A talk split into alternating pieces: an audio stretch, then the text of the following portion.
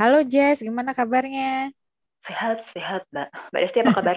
Baik, alhamdulillah sehat. Jadi kita nyapa teman-teman dulu ya. Jadi hari ini aku kembali mendatangkan salah satu teman, Jessica Dima. Dia adalah seorang penulis dan temanku ngobrol tentang drama-drama Korea kayaknya yang lagi. Kayaknya nggak cuma drama Korea ya, Jess. Yang western series juga kita kadang suka cerita lah, apapun lah, film, buku gitu. Nah kebetulan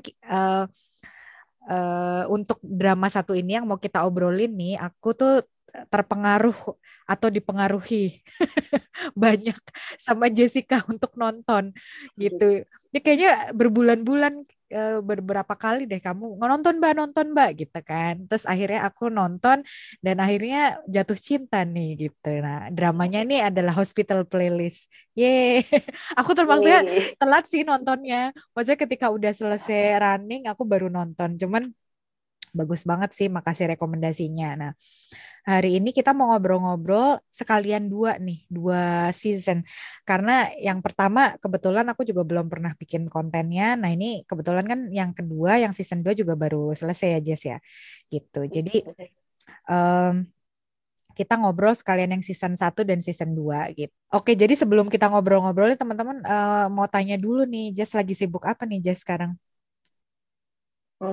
Biasa sih kerja. Kan jadi freelance content writer ya, kerja aja sih. Sama emang lagi pengen menyelesaikan buku pertama. Apa nih? Kumpulan cerpen atau novel? Novel sih Mbak. Novel. Jadi pernah gagal tahun lalu terus dirombak lagi. Diganti semua gitu deh. Yang kamu ikutin GWP bukan sih? Ya tapi terus gagal kan itu. Terus aku baca emang jelek sih. Jadi ya udah aku ubah. Habis ikut kelasnya di itu loh. Oh iya. Terus kayaknya aku amatin sekarang sosmedmu nih jadi banyak bincang drama Korea ya. Itu in purpose atau gimana tuh bikin itu? Iya. Enggak sih.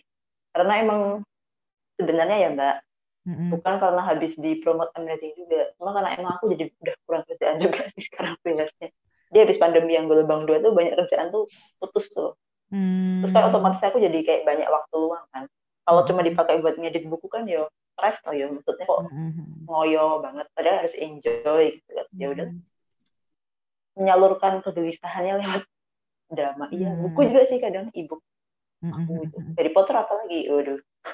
Jadi itu sebenarnya momen-momen ketika aku kurang kerjaan tapi aku alihkan ke hal yang lebih positif dan anakku tahu juga tiba-tiba jadi banyak follower ya, aku kaget Mbak sebenarnya. Iya, aku juga wah ya. Berarti banyak followernya Jessica nih makin banyak nih. Jadi mungkin teman-teman yang tertarik ngobrolin buku drama Korea mungkin bisa mampir-mampir juga ke IG-nya Jessica di apa ya Jess? Alamat IG-nya promote. Kayak gitu ya. Jessica JESSICA _DIMA Jessica Dima. Ini menarik sih, di situ banyak obrolan yang maksudnya lebih mendalam ya, nggak cuma yang kayak surface gitu. Jadi mungkin teman-teman kalau tertarik untuk mampir-mampir bolehlah. Oke, terus kita ngobrolin drama Hospital Playlist yang disayangkan nggak ada season 3-nya ya. Aku berharap ada. Iya. Udah 2 jam Mbak, ntar bosen Mbak. Kalau kamu pertama kali alasan kamu nonton apa sih? Kalau aku jujur nih, karena dipengaruhi Jessica kan. Terus kita sebenarnya selera nontonnya kan banyak miripnya juga kan. Terus oh ya coba nonton gitu. Tadinya kurang tertarik nonton karena aku pikir dari posternya aku belum tertarik tuh gitu. Terus tapi karena kamu bilang bagus aku coba nonton, kayaknya episode pertama aku langsung suka nih gitu karena bagus gitu. Kalau kamu kenapa alasannya pertama kali nonton? Karena aku itu sih fansnya sutradaranya sutradara Shin Won-ho aja sih. Aku fans beratnya dia karena aku ngikutin semua drakor dia. Jadi kayak kalau dia yang bikin jaminan aku rela nonton gitu. Sudah pasti. Karena aku udah ngikutin dari tahun berapa? 2014. Mau Reply, Prison Playbook kan. Jadi waktu temanku bilang, yang bikin Reply loh. Oh pasti aku nonton ya. Jadi kayak apa ya, ada jaminan gitu Mbak. Kalau si dia yang bikin pasti bagus. Kita lihat lagi ya. Tapi memang kayaknya gayanya mirip-mirip juga ya. Antara yang kayak Reply kayak gitu. Maksudnya ada benang merahnya gitu. Tapi penulisnya sama juga kan, yang nulis Reply juga kan? Iya, penulisnya sama. Yang beda cuma Prison Playbook aja. Penulisnya Reply sama Hospital Playlist itu sama. Tapi kalau Prison Playbook beda. Karena dia komedi kan. Stylenya juga beda sih dari penceritaan. Tapi kalau Reply sama Hospital Playlist banyak kesamaannya ya kan? Maksudnya benang merahnya lebih banyak gitu. Sangat gitu loh. Berarti kalau kamu nontonnya dari awal ya. Kalau aku tuh udah tamat yang season 1 baru nonton. Kalau Jessica dari awal ya, dari running ya. Masih ongoing kamu udah nonton? Iya. Dari running. Iya, selalu. Terus yang menariknya dari drama ini apa menurut kamu, Jess? Balik lagi ya Mbak. Itu adanya sih. Jadi dia itu bukan tipe orang yang nyari aktor yang udah terkenal banget. Maksudnya, ya kalau di Hospital Playlist kita tahu, Jo Jung Suk tahu lah terkenal. Cuma kan dia jarang sampai yang dia jadi sentral, terus jadi bikin kayak apa ya, bersinar banget gitu. Kalau di drama-drama kan romantis biasanya ada alkohol ceweknya kan. Kalau itu beda gitu. Jadi sukanya sutradara itu sih. Jadi dia nggak nyari orang yang lo pakai ini dia satu drama lo laris, misal Susi di startup, benar orang tolong. Atau yang si Hometown Cha-Cha-Cha ya. Ya Mbak itu namanya tuh apa nama aslinya? Kim Seon-ho. Seon-ho ya, kalau nggak salah. Kan orang jadi nonton gara-gara dia. Kalau sutradara itu nggak pernah kayak gitu. Jadi aku suka. Jadi dia tuh kayak menaikkan seorang aktor gitu loh, mengorbitkan sesuatu tapi nggak yang ecek-ecek, bagus gitu. Sama yang aku suka cameo-nya itu adalah orang-orang di seriesnya dia sebelumnya. Iya. Jadi orang yang kalau nonton semua drama dia kayak aku. Kayak gini loh Mbak, ini kan ini jadi kangen gitu. Aku nonton Prison Playbook lagi gara-gara lihat tampilnya di Hospital Playlist. Ini kan Reply yang muncul di sini. Emang sih, gitu aja sih. Terus kayaknya disambungin sama cerita di previous dramanya juga ya kadang-kadang ya. Ada disambung-sambungin gitu nggak sih? Kadang gitu. Iya kan? Yang suami istri itu kan, itu Reply itu. Terus cameo-nya yang menarik sih itu sih yang bapaknya Mone ya, yang temennya Uju. Oh, ya itu kan nih. Si PD yang sering variety show. Oke, terus kalau karakter yang jadi favoritmu di drama ini siapa? Boleh karakter ya? Satu kan ya? Boleh. Karakter ya, tapi bukan aktornya, karakternya. Karakter. Aku suka Ikjun. Sama aku suka izin karena dia pintar gitar, pintar nyanyi, ya mungkin tipe laki-laki idaman versiku ya Mbak. Walaupun suka sili-sili tapi penghibur ya dia. Ya, soalnya aku suka cowok yang apa ya, ramah kayak dia gitu. Beda kan kebalikannya sama aku. Suka lihat. Terus Songhwa, cewek mandiri, cerdas, pintar gitu. Sama Jengguang aku juga suka sih Mbak, Andrea dia terlalu ideal, mungkin nggak mungkin ditemukan di dunia. Aku suka ini. Sama aku juga Ikjun, Songhwa, sama itu sih kayak aku pernah bilang sama kamu yang dokter di IGD itu, dokter siapa, dokter Bong ya. Dokter Bong. Jarang keluar tapi nggak tahu kenapa aku suka sih gitu, karena kayak pinter, santai gitu, kayak nggak so tau gitu loh, orangnya humble gitu. Sama mungkin ya, sama mungkin kalau figuran aku suka si siapa cucu itu, Minha. Minha. Itu sama, juga aku suka itu kalau figuran Mbak, JH. Oh iya. Dia secara acting juga sebenarnya bagus ya. Pernah main satu teater gitu sama si Songhwa itu. Aku pernah lihat di YouTube dan itu bagus loh actingnya. Pokoknya drama musikal gitu deh. Menariknya. Kenapa? Jadi si sutradara ini juga suka ngambil orang teater Mbak. Jadi semua kelima dokter tuh orang teater kecuali si Jungwan, siapa namanya? Kim Seon-ho ya kalau nggak salah. Iya. Ya 4 tuh orang teater. Lalu jadi si Jehak pun teater juga. Iya, Jehak tuh teater. Aku pernah lihat dia sama. Iya. Aku pernah lihat main dia sama Songhwa gitu, terus bagus gitu kayak teater musikal gitu. Iya. Tapi si Seon-ho juga ternyata anak teater ya. Aku jadi Hometown Cha-Cha-Cha. Iya. Kamu okay. Itu banget ya, Mbak. Buru-buru pengen review Hometown Cha-Cha-Cha kayaknya. Aku tapi sebenarnya kalau Hometown Cha-Cha-Cha nonton karena aku bukan penggemarnya Kim Seon-ho kan dari startup juga bukan tim Ji Pyong gitu. Enggak, maksudnya sama Seon-ho biasa aja, maksudnya bukan yang penggemar yang kayak gimana, cuma nonton itu karena aku tertarik sama trailernya gitu sih, menarik menurut aku, kayaknya lucu, bagus gitu, jadi aku pengen nonton. Terus pas nonton, oh ternyata menghibur gitu, pas mungkin lagi hektik-hektiknya kerja, terus itu menyenangkan gitu loh dramanya. Cuman aku jadi tertarik sama Kim Seon-ho gara-gara di Hometown Cha-Cha-Cha karena dia nggak didandanin loh. Maksudnya dalam arti nggak bedakan banget gitu.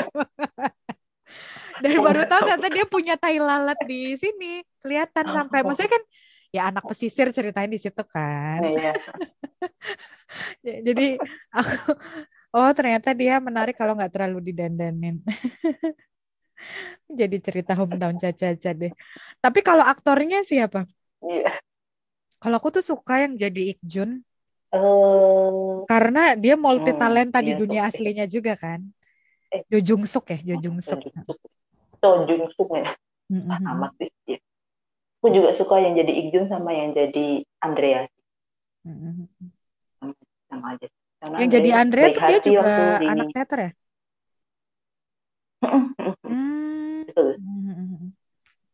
Baru tahu tuh kalau Andrea ternyata anak teater. Terus kalau figurannya siapa yang kamu suka? Tadi kan Songhwa, Ik-jun, Andrea. Kalau figurannya siapa? Figuran tuh yang kamunya apa yang bukan wakat utama aja nih, Mbak? Sama aja sih, dua-duanya bisa kayaknya. Kalau aku paling suka Minha sih, Minha sama Dokter Bong. sama jahat tadi sih, tiga itu sih top teriku. Ya, ceritanya Jehak sama istrinya kasihan ya. Oh ya, kalau menurut kamu tuh scene mana yang paling menarik gitu dari mungkin season 1, season 2 gitu yang paling masih berkesan sampai sekarang? Itu pas mereka berantem naik gunung di depan IGD. Kenapa? Suka sih itu. Karena untuk pertama kalinya dia syutingnya tuh kayak muter gitu Mbak. Biasanya kan dia tuh kayak sepotong-sepotong kan adegan apa gitu. Itu muter. Mereka berantem terus berantemnya tuh bagus kayak dilatih. Itu kan kayaknya aja. sengaja dibikin kayak Matrix style enggak sih? Iya kan? Jarang kan, aku enggak pernah lihat itu di season 1 soalnya aja aku suka lihat itu kayak heboh dramatis padahal harus pilih. Sama waktu mereka berantem beli burger sih. Lalu ya cewek tuh emang memenuhi kebutuhan laki-laki lah. Lo mau makan apa? Gue yang pesenin. Itu. Yang pas lagi di drive-thru itu ya? Iya. Kalau aku tuh kadang juga suka tersentuh. Pas nge-band. Aku malah suka tersentuh sama itu sih. Sama scene-scene yang apa ya? Yang pasien-pasiennya. Cerita-cerita pasiennya ya. Tiap-tiap pasiennya atau kadang yang sempilan-sempilan ternyata reveal sesuatu gitu loh. Oh, gini misalkan pada saat itu apa ya? Si siapa tuh yang pacarnya Andrea? Geol. Itu ternyata dia dibantuin untuk bikin skenario, dia pura-puranya tunangan kayak gitu kan ternyata Ik-jun yang di belakang gitu yang kayak gitu loh. Itu yang kadang menarik juga sih kalau buatku. Tapi kalau misalkan rasa bosan waktu nonton pernah nggak ada di bagian mana gitu? Ada. Aku di season 2. Aku lupa episode berapa cuma habis rehat seminggu dulu Mbak. Aku ingetnya habis nyanyi Super. Oh iya sama aku juga. Itu kayak aku tuh merasa kok lama. Terus ini mau apa? Mungkin karena rehat seminggu kali itu kayak moodnya tuh langsung anjlok gitu loh. Aku tuh merasa kok nggak se-excited kemarin ya. Mereka kan ditutup dengan lagu itu tuh kayak mereka tuh bikin aku semangat gitu. Tiba-tiba waktu muncul lagi episode baru, aku bingung. Kok lambat ya? Ini mau apa sih? Ini sebenarnya mau bicara yang apa sih? Isinya tuh kayak aneh. Mungkin karena sempat kepotong aja sih. Kayaknya kalau selebihnya tuh bagus. Kayaknya tuh lebih seruan ini ya, lebih seruan yang sebelum rehat ya nggak sih? Yang sebelum rehat itu lebih seru kan. Terus pas lagi rehat kan katanya bocorannya akan menyiapkan sesuatu yang lebih keren gitu. Aku pikir akan lebih keren gitu. Ternyata biasa aja. Dan aku ngobrol juga sama beberapa temen komennya gitu sih sama. Kalau menurut aku mah itu kayaknya mereka butuh waktu untuk editing aja nggak sih? Nggak tahu sih. Cuma nembak aja. Ada isunya itu Mbak, kan pandemi. Jadi jadwal syutingnya itu sempat berantakan. Dan kalau enggak ya pemainnya jadi lebih dikit sama pandemi kayak di Hampir deh misalnya yang di satu tuh kan orang banyak kan, kan jadi lebih dikit kan kayak cuman Andrea sama ceweknya, kayak cuma Mida sama apa dikit gitu orangnya. Kayak season 2 ya. Karena sempat Korea sempat naik kan positifnya. Kalangannya. Gosip-gosipnya begitu ya. Terus kalau menurut kamu tuh bagian plot-plot mana aja yang paling menarik untuk dikulik gitu? Satu yang paling aku suka season 2 ya Mbak. Waktu scene Ikjun Swonghwa itu tuh selalu kayak berjalinan dengan scene Mama Rosa sama Bapak Direktur, aku lupa namanya. Aku tuh suka, maksudku tuh kayak emang masih clue ke penonton. Jadinya kan ya, tadi Mbak yang dulu kan aku bilang kayaknya Ikjun sama Swonghwa nggak bakalan pacaran gitu. Karena aku pikir mereka kan berakhir kayak Mama Rosa kan, ternyata enggak. Dan aku suka cara sutradaranya tuh itu gandengan, yang udah juga gandengan, yang itu juga jalan-jalan sore, itu juga jalan-jalan sore, sengaja dibikin manis. Aku suka itu sih. Gak tau buat aku cerdas aja kayaknya plotnya itu. Iya. Temanku juga ada yang pernah ngobrol sama teman juga berpikiran kayak gitu. Jangan-jangan ini ya kayaknya sengaja dibikin. Maksudnya jangan-jangan endingnya akan seperti Mama Rosa gitu temenan. Dan sebenarnya misteri juga ya Mama Rosa itu, apa pernah ada cerita-cerita di masa lalu suka-sukaan apa enggak ya gitu nggak sih ya kan itu juga. Karena beberapa kali kan orang kayak nonton film bareng berdua jam segini, enggak mereka berteman aja kok gitu kan. Iya aneh nggak sih?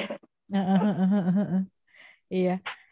Terus sebenarnya kayak di drama ini juga banyak simbolnya nggak sih kalau apa diperhatiin, misalkan kayak di emergency ya kan ada ada logo yang heart kayak gitu terus hatinya iya kan maksudnya terus scene-nya mendukung, terus kalau yang pas lagi scene-nya nggak tentang itu heart-nya apa sih waktu itu aku lupa, pokoknya ada beberapa simbol hati yang berbeda gitu, pokoknya ada yang utuh ada yang enggak kayak gitu kan ya, kalau nggak salah ya. Terus kalau konflik mana gitu yang paling kamu tuh menurut kamu menarik gitu? Dan paling suka konflik kalau ada orang sakit Mbak. Kemudian orang sakit dengan keluarganya atau orang sakit dengan dokternya atau orang sakit yang lain. Apalagi di episode terakhir ya, yang ingat nggak sih yang di ICU Kusparaf tuh keluarga ini seneng karena bapaknya sadar, yang keluarga ini sedih nangis karena bapaknya kayak tinggal nunggu hari itu kayak papaku dulu. Terus sedih banget itu, dan aku merasa kayak tiap konflik pasien buat aku tuh lebih bikin aku betah nonton. Kayak apa ya, penyeimbang lucu-lucuannya itu. Aku selalu menunggu konflik pasien kayak ini sakit apa ya, terus ntar gimana ya sembuhnya, ntar keluarganya ada masalah gitu. Kepo. Iya konflik. Aku sih iya sih, banyak kan konflik-konflik yang menyentuh kayak gitu aku suka di ininya sih, di pasiennya, karena sebenarnya kalau konflik pemeran-pemeran utamanya nggak terlalu banyak sebenarnya kan. Tapi konfliknya justru iya kan sebenarnya drama ini nggak yang terlalu konfliknya terlalu runcing kayak gitu terus nanti ada apa penyelesaiannya, resolusinya kan enggak ya sebenarnya kan. Kayak ya udah berjalan aja gitu kayak keseharian gitu, slice of life gitu. Nah, cuman ya memang konflik-konflik ini sih kayak pelajaran-pelajaran hidup, nilai-nilai value kehidupan gitu lewat pasien-pasiennya ya kan. Terus gimana mereka cara nanganin pasiennya itu sih yang menarik sih gitu. Sama sih. Paling apa ya kalau pemeran utama konfliknya? Mungkin konflik batin ya kalau itu ya lebih. masalah ini ya sih, lebih kayak konflik batinnya mereka, cinta-cintaan yang kayak gitu-kayak gitu nggak sih? Tapi nggak yang nggak jadi apa ya, nggak yang jadi sajian utama juga kan maksudnya? Iya. Ya udah ngalir aja. Aku sukanya sih gitu, nggak yang drama gitu, bulat nggak. Nah ini nyambung nih ke pertanyaan berikutnya nih Jess, kayak bagian mana yang menurut kamu pengen tahu lebih gitu? Kalau mungkin sebelum kamu sharing, kalau aku lebih karena mungkin terlalu banyak apa ya fokus yang ingin diceritakan gitu ya. Ya sebenarnya sih nggak masalah ya, cuman waktu ending sih aku agak ngerasa apa ya, yang mau diselesain tuh apa sih utamanya kayak gitu tuh kayak terlalu banyak yang mau diselesaikan gitu yang pas di akhir. Jadi menurut aku jadi kayak rasanya kurang fokus kayak gitu. Walaupun ya si A akhirnya begini, si B akhirnya begini gitu. Cuman apa ya, kalau aku sih jujur ya itu karena terlalu banyak untuk menyelesaikan mungkin gak mudah juga ya kayak gitu. Jadi waktu di ending ada rasa-rasa masih kurang gitu. Kalau kamu gimana? Sama. Karena dari semua drama yang pernah aku lihat ini paling apa ya, paling kok nanggung ya tamatnya. Kok kayak ada yang masih ganjel pas aku selesai nonton dari semua drama sebelumnya ya yang bikinan setelah drama ini. Kayak misal aku tuh gantung dua hal, Minha sama calon mertuanya, ibunya Sekyong. Iya betul. Sama aku tuh penasaran keluarganya Gyeol. Maksudnya dia kan udah bilang kamu bisa boleh ketemu ibuku gitu kan, tapi nggak diliatin kan kesel ya gitu. Terus itu kan alangkah indahnya gitu kalau aku sempat lihat mereka. Terus waktu si Andreanya ke AS ya kalau nggak salah kan dia pergi sama Gyeol ya, terus kenapa dia ikut maksudku apa gitu, apakah kerja? Dia dibawa sebagai atau kerja, apakah istri karena kalau mau nggak bisa hidup sendiri ya itu. Masalah dia. Ya jadinya waktu ending menyisakan banyak pertanyaan ya, maksudnya sebenarnya masih banyak yang kepengen kita tahu gitu ya. Iya benar. Tapi dia nggak mau mancangin.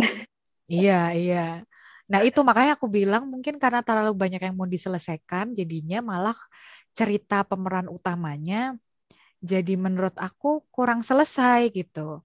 Maksudnya kayak Jehak selesai gitu kan, pokoknya yang figuran-figurannya kayak menurut aku sih selesai ceritanya, cuman yang nggak selesai malah pemeran utamanya gitu nggak sih, karena kayaknya banyak hal yang mau diselesaikan gitu di ending, terus malah yaitu kayak nantinya jadinya gimana sih si Minha ya sama si Sekyong gitu sama ibunya kan, kita penasaran. Terus si Uju juga nggak keluar loh, aku penasaran Uju nanti pas tahu papahnya sama Songhwa tuh gimana gitu kan, penasaran juga ya. Terus si Iksun gitu aja. Endingnya kayak dadakan tahu-tahu jadi gitu, kayaknya mungkin yang penggemar pasangan itu agak-agak kurang puas ya. Mungkin 16 episode kali ya. Ya dia ngirit amat. Oh ya yang si Uju tuh ya Mbak. Uju tuh kayaknya juga karena COVID juga sih, jadi kayaknya peran dia tuh gak sebanyak di season 1 kan dia anak-anak kan soalnya. Kayaknya karena COVID, aku tuh berpikir positif banget, cuma kalau aku nawar sih iya, jadi dia scene-nya gak banyak dan dia gak, bukan sih dia banyak orang banget gitu, pasti banyak kan di rumah orangnya pasti gak banyak, terus ya udah gitu aja. Mungkin karena ini ya kan mereka sempat naik kan ada pembatasan boleh ketemu berapa orang, berapa orang kayaknya ya. Iya. Ya begitu. Iya. Ya disayangkan ya. Maksudnya aku yakin sih sebenarnya kualitas penulisnya bisa lebih dari itu sih menurut aku ya gitu. Maksudnya iya kan, dari skill apa skill membangun ceritanya menurut aku dia seharusnya bisa lebih apik sih waktu ngegarap ending gitu. Karena nih kayak banyak hal yang kita masih ini belum selesai nih kayaknya. Belum selesai gitu ya. Rasanya kayaknya nggak cuman kita aja deh. Aku ngobrol sama beberapa teman kayak gitu juga sih. Terus berarti kalau ending kamu puas nggak? Kalau aku nggak nih. Kalau aku belum puas sama endingnya. Iya. Kalau dibandingin sama yang dulu aku emang kurang puas. Walaupun Prison Playbook itu juga meninggalkan tanda tanya, tapi nggak nggak sendirinya, maksudnya tokoh utamanya tuh kohar gitu masalahnya, kohar gitu, sebenarnya tahu tujuannya tuh apa ya. Kalau ini tuh ya karena mereka tokoh utamanya 5 ya, maksudnya 5 dokter tuh nggak ada yang tahu tokoh utamanya siapa yang kasih sebenarnya 5 orang aja gitu, ya jadinya ya gitu. Dan aku tuh heran kenapa yang si Zehak tuh ya, masalah dia di season 1 tuh bahkan terselesaikan tapi kenapa yang dokter utama tuh cuman uang ditipu uang ya kalau nggak salah, ditipu agen properti itu bisa sampai ke dunia kembali di saat dia udah punya anak, bahkan itu kan kayak glory buat dia. Nah, yang dokter utamanya tuh enggak, itu yang bikin kurang puas sih kayak oh gitu doang sih. Terus kayak ada rasa pace-nya agak keburu-buru pengen diselesaikan gitu ya untuk cerita dokter utamanya ya kan. Maksudnya kayak misalkan si siapa Jun Won sama Iksun gitu. Tahu-tahu kayak gitu tuh kayak shortcut aja gitu ya kan. Kayak kok tahu-tahu gitu aja nih gitu. Iya. Makan bakmi lagi tahu-tahu. Iya, Terus kalau kamu disuruh nilai dramanya nih apa paling suka sama elemen apanya? Misalkan kayak skripnya, pengharapan cerita, aktor, sinematografi atau apanya nih? Aku semua sih. Merangkut ya. Aku semua sih. Bahkan sampai pilihan lagu pun aku suka. Oh ya, ciri khas lagi Mbak, sutradara. Aku suka promosi sutradara ini ya kayaknya. Jadi lagu yang di band-bandnya dia itu ada lagu-lagu yang juga udah pernah diputar di Reply 1988 kalau nggak. Pokoknya lagu dari seri sebelumnya itu akan masuk lagi ke seri berikutnya. Cuman kayaknya yang di season 2 ini kan beberapa pilihannya pemain juga kan? Ya nggak sih? Kayaknya aku dengar-dengar kan. Dan lagunya udah lebih bukan 99 doang sih, jadi lebih ke arah 2000-an juga. Tapi aku honestly lebih suka playlist yang season 1. Season 2 maksudnya... aku kebalikannya kan. Oh, kebalikannya. Maksudnya season 2 aku ada beberapa yang suka. Yang memotivasi kamu bisa kayak gitu. Yang kencana na. Itu aku suka tuh. Apa sih judulnya? Superstar ya. Superstar. Itu aku suka. Tapi maksudnya... di playlist season 2 ini aku sukanya tuh gak sebanyak sama yang season pertama. Yang season pertama aku malah lebih banyak yang suka. Malah kalau kamu kebalikan ya? Kebalikan. Karena mungkin ya season 2 tuh lebih ke arah 2000-an sih ya. Gak tahu, aku mungkin lebih dan penyanyinya pun aku lebih suka yang season 2. Yang di playlist yang bukan mereka ngeband ya, penyanyi aslinya. Ya kalau season 1 kan 90-an gitu kan ya. Ya, mungkin aku old soul. Aku juga suka sih 90-an, cuman lebih apa ya, jatuh cinta sama yang ini. Kalau aku paling suka sebenarnya dari keseluruhan ya bagus sih berbagai ininya ya, aspek yang bisa kita kulik. Cuman maksudnya aku paling suka sama penulisnya ini dari teknik nulisnya sih. Maksudnya, ya maksudnya dia bukan yang konflik yang gimana gitu, keseharian aja terus bikin kita relate gitu. Walaupun misalkan profesinya kita beda sama dokternya, tapi kita bisa relate gitu. Misalkan nih, aku yang dari season pertama aku relate banget adalah misalkan kayak kita kadang butuh waktu untuk sendiri, gak selalu sama teman-teman, kita punya me time gitu kan. Kan dulu para pemeran utamanya digambarkan kalau weekend mereka punya caranya sendiri-sendiri untuk menikmati weekend kayak gitu kan maksudnya. Ya, aku ngerasain banget sih maksudnya kalau orang kita butuh kayak gitu sometimes yang kayak gitu loh. Terus sama cerita-cerita yang humanis gitu loh. Ya nggak sih, maksudnya konfliknya bukan konflik yang gimana gitu, yang terlalu drama ya. Yang misalkan agak mungkin jarang kejadian di dunia keseharian kita, tapi maksudnya itu kayak benar-benar keseharian kita aja gitu, kejadian sehari-hari terus humanis aja gitu, terus kayak kebaikan-kebaikan kecil gitu nggak sih digambarkan gitu ya, kebaikan-kebaikan kecil manusia gitu untuk sesama manusia gitu. Kayaknya di Reply kan juga kurang lebih kan kayak gitu juga kan? Di semuanya sih. Gimana bertetangga kayak gitu kan? Sama sampai berapa drama sih beliau 5 ya. Aku paling suka Reply sih, Mbak. Gak tahu, dia tuh lebih rapi sama endingnya pun memuaskan event yang akhirnya ditunjukin nikah kan bukan pelakon utamanya sebetulnya kan. Tapi buatku itu indah aja nutupnya, enak gitu loh. Beda sama yang ini, makanya waktu kemarin ini tamat aku mikir, kok aku tidak merasakan feel yang sama kayak Reply ya, kok kurang ya. Kalau Reply itu benar-benar kayak nggak ada bolong gitu loh mbak, semua tuh kejawab. Kalau kamu sukanya Reply yang mana? Gitu. Kamu suka Reply yang mana? 88. Ya banyak yang suka. Aku tanya 88, 97, 94. Ya.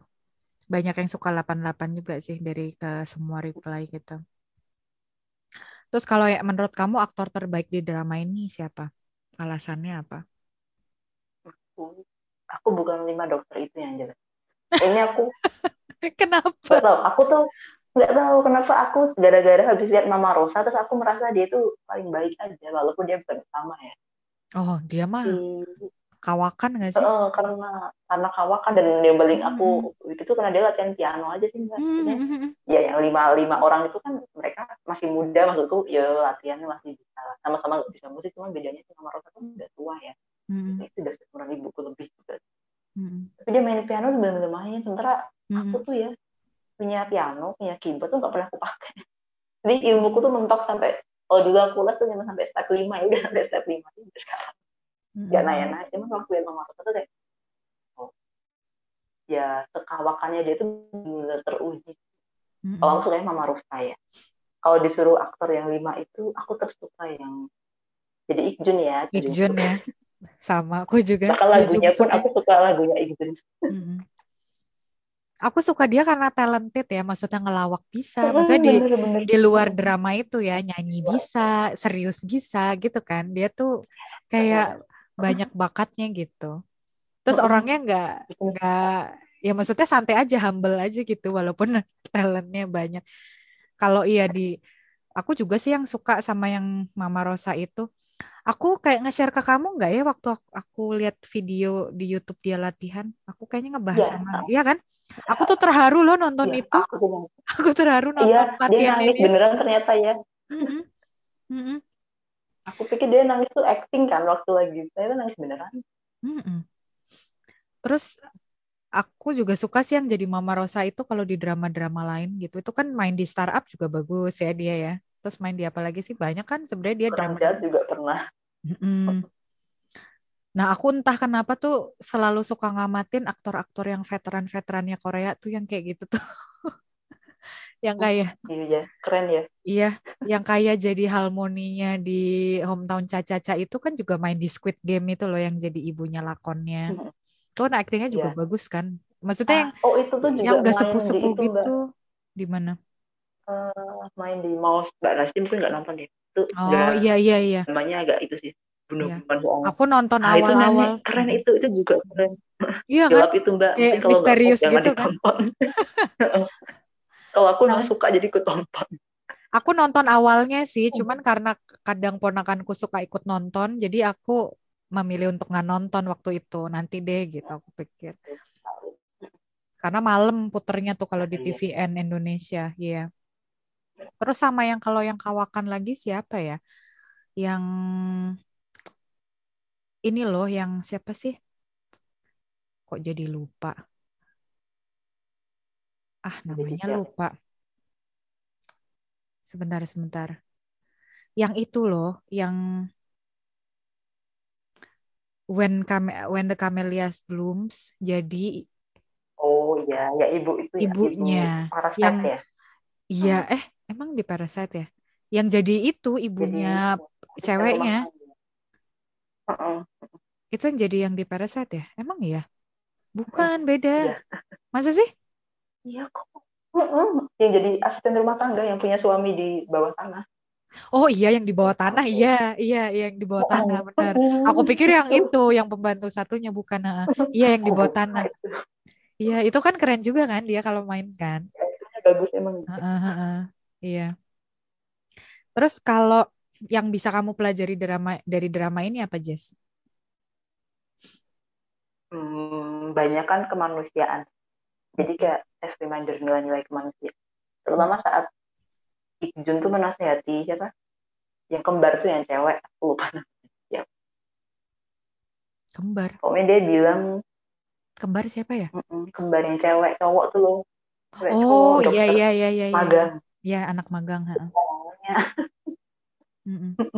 Dia kan ngingetin kan kita bukan dari sisi pasien, kita nggak bisa marah-marah ke pasien gitu kalau mereka tuh nyebelin gitu. Karena kita bukan mereka dan mereka nggak bisa ngerti kita. Itu kan walaupun nggak usah dokter pasiennya, kita di empatinya kan tergerak juga sebenarnya. Karena aku pribadi kan kesel lihat orang yang nyebelin, tapi aku tuh nggak tahu kenapa dia nyebelin dan nggak terima. Jadi kayaknya tuh aku emang dari diriku sendiri nggak bisa menempatkan diri kayak dia. Jadinya di mataku dia nyebelin, padahal belum tentu kan. Jadi dia biasa aja, jadi dia tuh ada apa? Gitu. Itu sih humanismenya yang paling banget ya kerasa ya. Membekas. As a reminder lah.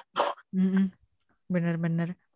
Terus kayak si dokter Bong ya nasehatin juniornya gitu, yang juniornya kan sedih ya, dia ngerasa di IGD udah berusaha nyelamatin orang, tapi kok yang dibilang terima kasih malah dokter lain gitu ya, yang di bagian apa sih waktu itu aku lupa. Terus, jantung ya. Iya, terus dokter Bong bilang apa sih, nasehatin ya, intinya nggak penting sih siapa yang maksudnya pada akhirnya pasien mengucapkan terima kasih pada siapa gitu, itu nggak penting gitu, yang penting kita udah ngebantu pasien itu aja gitu, kayaknya ya tulus ikhlas aja gitu, yang kayak gitunya ya. Aku juga sih paling membekas kayaknya keseluruhan kayak bertebaran gitu, banyak value kehidupan gitu ya, humanis kayak gitu, maksudnya simple tapi kadang mungkin yang suka terlupakan gitu, maksudnya dalam arti kadang di film atau series yang lain kadang mungkin ngangkat isunya yang agak terlalu apa ya, mungkin ya terlalu mungkin kadang jauh dari kenyataan kita misalkan kayak gitu. Kalau ini tuh kayak benar-benar yang hal-hal sentimental mendasar gitu nggak sih? Iya kan? Iya menyentil. Iya terus menyentil juga, oh ya kita kadang juga suka kayak gitu kan. Terus kalau yang pesan yang bisa kamu petik dan yang paling kamu ingat gitu di drama ini apa? Aku tuh pernah suka suatu adegan tapi yang aku lupa ya. Kayaknya tapi dari season 1 deh, Mbak. Apaan tuh? Oh yang Ikjun. Aku pesan yang paling agak itu ya Ikjun waktu Andrea lagi galau suka sama Dio atau enggak. Terus Ikjun tuh bilang jangan buru-buru memutuskan saat pikiranmu sama hatimu enggak selaras, kadang itu yang benar tuh hati kamu gitu. Kan kita sering ya, Mbak. Aku suka nyentil karena aku juga sering gitu deh. Itu kebawa banget. Kan si Andrea itu merasa aku harus jadi pastor. Gitu. Aku jadi pastor. Aku gak boleh suka sama orang. Padahal hatinya dia kan dia suka sama cewek. Logikanya dia itu kayak mau dimenangin gitu. Dan itu pesannya Igden tuh kelakar doang kan. Itu membekas aja sih. Karena Igden bilang, aku dulu pernah terburu-buru dan aku salah dan aku menyesalinya. Oh, berarti nikah sama ex-nya menyesal ya, Mbak. Try soalnya. Iya, ya. Ada lagi nggak selain itu? Ada lagi, cuman aku lupa. Kayaknya waktu season 2 itu ada, Mbak Yesti ingat nggak sih ada keluarga ibunya tuh sakit terus anaknya cewek cowok berantem. Yang dipilih diobatin, dipilih udahlah nggak usah diobatin mau meninggal. Itu tuh ada kata-kata yang aku tulis, aku lupa intinya. Ya selama orang itu masih hidup, pokoknya habis dia ke pemakamannya temennya aja yang cowok itu dia bilang kayak dia tuh sadar bahwa ya selama dia ibuku masih ada ya kenapa aku nggak mempertahankan dia, intinya kayak gitu, kenapa aku harus merelakan tapi sebenarnya ibuku masih hidup gitu. Itu maksudnya gini, aku jadi maksudnya yang orang tua aku masih ada di sini gue sayangin ya karena kan aku udah kehilangan itu nih. Itu kayak menyentil aku sekali. Kayak oke. Aku jujur aku kayak sempat nangis di waktu itu kan. Aku merasa agak baper gitu, lah nggak ada apa-apa kan, ya cuma sama mama kan, aku kayak berantem terus, kami beda sifat gitu maksudnya. Jadi ketika ada kayak itu kayak aku self-reminder, oh iya, aku masih punya yang hidup loh, makanya aku kadang bandingin tanda kutip gitu, karena bapakku tuh kan pendiam kan banget, fisik gitu, ngapain ya aku gitu, kenapa yang masih hidup aku rawat kan? Itu sih, itu kata-kata yang membekas.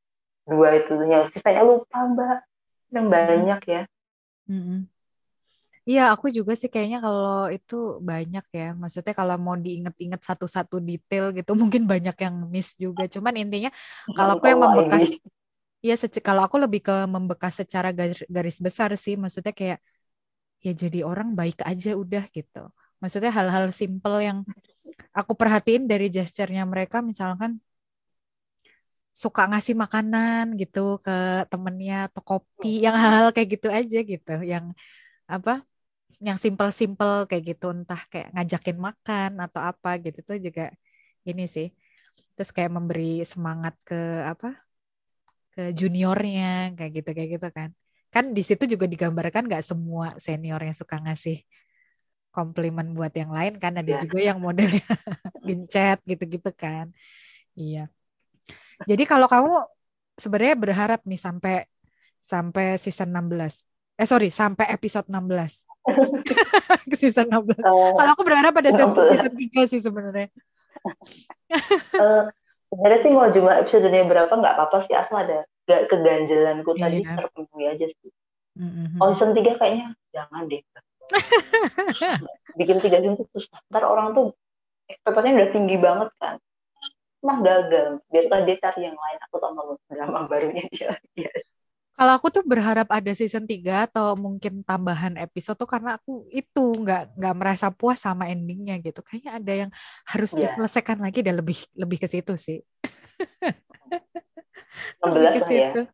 Tapi aku nggak tahu kenapa dia suka bikinnya 12 deh. Mungkin karena dia bikin 2 season kali ya. Dia tuh spesialis panjang. Kalau Reply dulu kan juga 20 episode. Ya mungkin karena mau dibikin berapa season kali. Maksudnya lebih dari 1 gitu. Mungkin ya. Oke deh. Jadi kita siap-siap mau nonton ininya ya. 3 Meals a Day yang mereka nih katanya di Viu tanggal berapa ya? Sih. Kenapa? Hari ini iya. Tanggal tapi kayaknya yang di Viu Indonesia hari Minggu kalau nggak salah ya. Sebentar, aku tadi baru lihat infonya. Aku juga berpikiran hari ini, cuman tadi Viu Indonesia tanggal 10 Oktober berarti hari Minggu bener. Tapi kalau di sananya udah malam ini ya. Minggu. Hah? 8 kan kalau di Koreanya? 8. Kalau di Koreanya 8. Iya, kalau di Viu Indonesia katanya keluarnya bakal tanggal 10 Oktober. Nih aku share juga ke kamu ya. Ya udah. Berarti aku nontonnya minggu depannya. Karena aku kalau nonton drakor aku kan fokus weekend kan. Sabtu Minggu doang. Jumat Sabtu Minggu lah. Berarti aku nontonnya mundur lagi aja. Iya. Oke deh, thank you banget ya Jess ininya sharing-sharingnya. Ya, nanti kita kalau ada drama lain yang seru buat kita obrolin, nanti kita ngobrol-ngobrol lagi. Lagi nonton apa by the way? Aku belum nonton drama baru. Aku enggak. Oh, lagi nonton Squid Game doang, Mbak. Abis itu aku belum berhasil nonton lagi. Kamu udah tamat nonton Squid Game? Udah dong. Nah. Aku tuh pelan loh nonton itu karena setiap kali lagi serem aku pause dulu. Serem pause dulu. Gak kuat lihat kayak gituan aku. Iya, jadi lama mungkin nih orang lain udah sampai episode berapa gitu, mungkin cepet atau udah langsung kelar gitu. Aku agak lambat nontonnya untuk Squid Game. Aku 3 hari doang sih Mbak. Oke deh Jess. Tapi kalau aku pas berdarah tak cepetin sih Mbak. Oh gitu. Nah, kalau aku pause. Nanti dulu.